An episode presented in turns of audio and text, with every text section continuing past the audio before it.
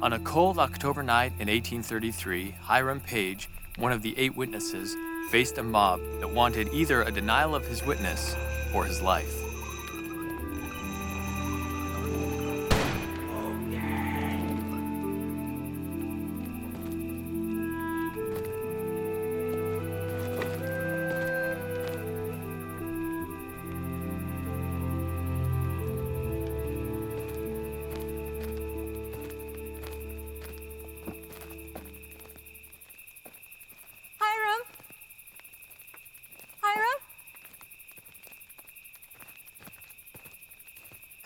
It's late.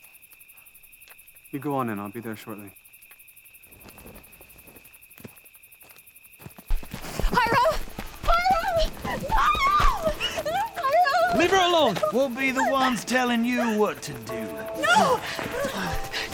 Please! What do you want? We'll tell you what we want.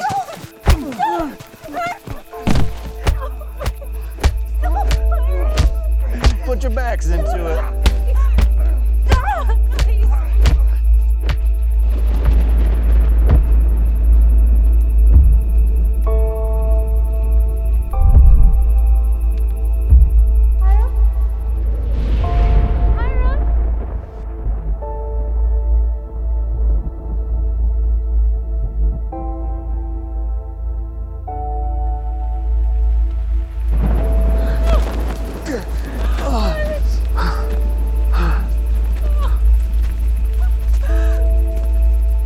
This to end, Mr. Page? I'll just say it was all a lie. What? Was a lie. The book, the Mormon Bible. How can I deny what I know to be true? Let him go!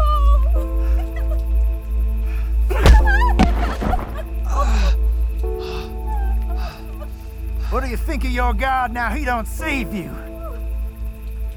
I think you can kill me.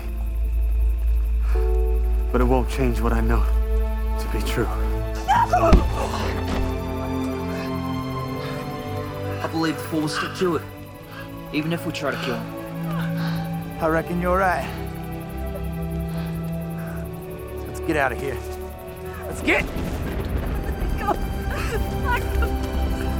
Oh.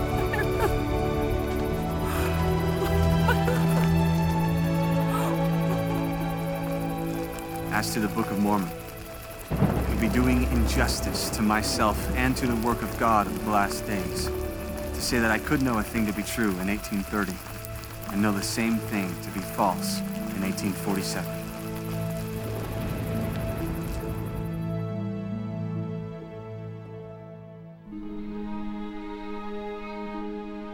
Welcome to our series on the witnesses of the Book of Mormon.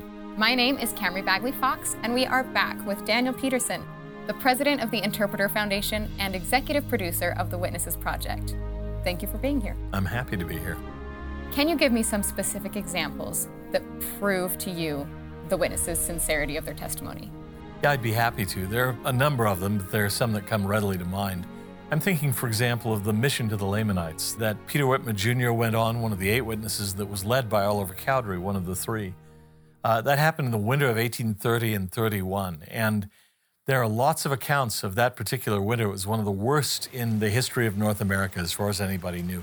Even there are Indian accounts saying this was terrible, it was horribly cold, and so on. They walked 1,500 miles to go out to the borders of the Lamanites, as, uh, as they understood it then, to Indian territory, beyond the territory of the United States. And they did most of it on foot.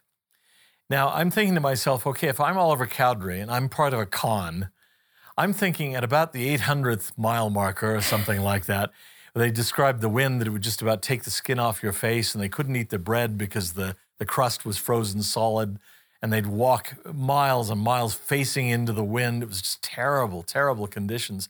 I'd be thinking, you know, this was fun for a while, but the charm is wearing off. I'd be out by mile three. Yeah, yeah. So to me, what this suggests is that you can say of the other participants, uh, Ziba Peterson and Frederick G. Williams, I think, and uh, Parley Pratt, who are the other three that that ultimately are involved in this mission. Well, they were just well-meaning dupes. But if there's a con, Oliver Cowdery is almost certainly in on it. If it's fake, Oliver Cowdery knows it's a fake, almost certainly. But he still does this because he really believes, and apparently was one of those seeking to take the gospel to the Lamanites because of what he'd read in the Book of Mormon and what he had personally written from the Book of Mormon. He knew that message had to go to the Lamanites. He wanted to be part of it, and he's willing to pay this incredible price. This is a crazy thing for him to do. There's no gain in it to take the gospel out to the Indians who might kill him, you know, against the wishes of many of the American officials en route, the risk of being imprisoned, the risk of freezing to death, and so on. And with they didn't have anything like our modern gear for dealing with uh, with low temperatures or any warm place to go to in the evenings. They were camping much of the time. That's some serious commitment to yeah, a con, if it that's seems what he's to me doing. it is. And for what possible gain? Yeah. What are you going to get from doing this? yeah. Any other? Yeah, there. examples? Another one that occurs to me is uh, Hiram Page, who was beaten to within an inch of his life by members of a mob. He was apparently crippled for some time after this, and they basically said to him, "Look, uh, deny the Book of Mormon, we'll stop beating you," and he won't. Another example is David Whitmer, who at one point is hauled before a group of people who are ready to shoot him.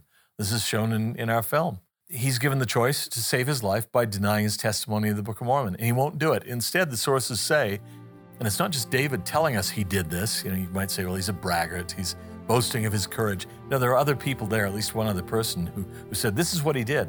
When he's offered the chance to deny his testimony, he bears his testimony. The truth is, it is not a lie. God Almighty knows that I have seen the gold plates. And I fear Him a lot more than I fear you. I know what I have seen. I know what I have promised. I will not deny what I have learned about my Lord and Savior Jesus Christ. Well, he doesn't know but what the mob is going to shoot him right there.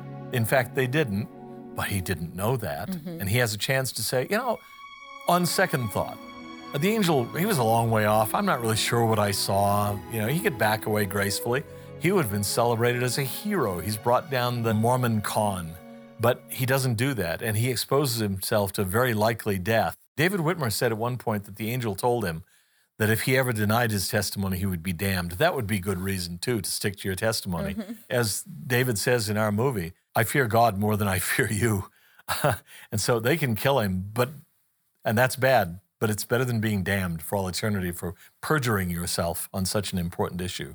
I don't know what would count for some people as a test of sincerity, but to me, these examples seem to be. Right. What is also fascinating to me is how passionately people feel about making these people deny their testimonies. Yeah. Like, and I'm sure it's partially a cultural thing.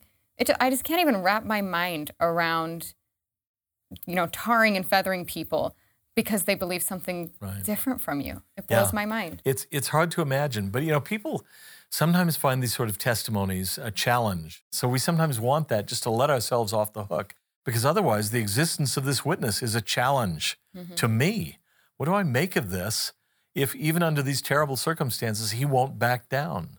I think another illustration of the sincerity of the witnesses is Hyrum Smith himself who goes to Liberty Jail and spends months under really inhuman conditions and comes out of it still bearing his testimony. He says, In Liberty Jail, I wanted to bear testimony to that which I had seen and, and hefted, touched with my hands, which is a good test. You sometimes wonder, okay, if, if I came under these challenges, where would I stand? Hyrum learns something important about himself, I think, and can assure the saints that he's really serious. Now, you could take that as um, braggadocio on his part, you know, that he's this is easy to say once you're safely out of Liberty Jail that, well, I never wavered, you know, that kind of thing. But we know he meant it because later he goes effectively voluntarily with his brother Joseph to Carthage jail, where the odds of his dying are very, very high. And in fact, he does die. And they die bearing witness to the Book of Mormon. Remember, at the very end, they read passages from the Book of Mormon. Now, Elder Holland raised this question some time ago in a general conference. You know, do you really think that men who knew this was a fraud would go to their deaths reading for their own comfort passages from a book they knew they'd made up? that just doesn't seem likely. So, again, I think if you look at the lives of the witnesses and the things they went through, the things they put up with as witnesses, they didn't get rich by it, they didn't gain power. Some have said, well, they gained status in the church. Well, yeah, but that ended soon. And then they're out of the church where it's certainly not high status hmm. To have been associated with Joe Smith and the Mormon Bible, but they stand by it nonetheless. Their sincerity to me really shines through powerfully. That is so interesting. Thank you.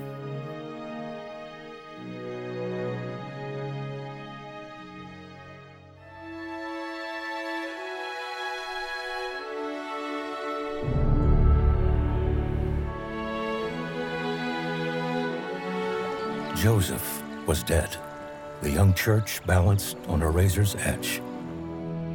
For grieving saints, there was no tested path, no definitive word on who should lead. But mere hours following Joseph's death, some began to campaign, while others looked for revelation from God.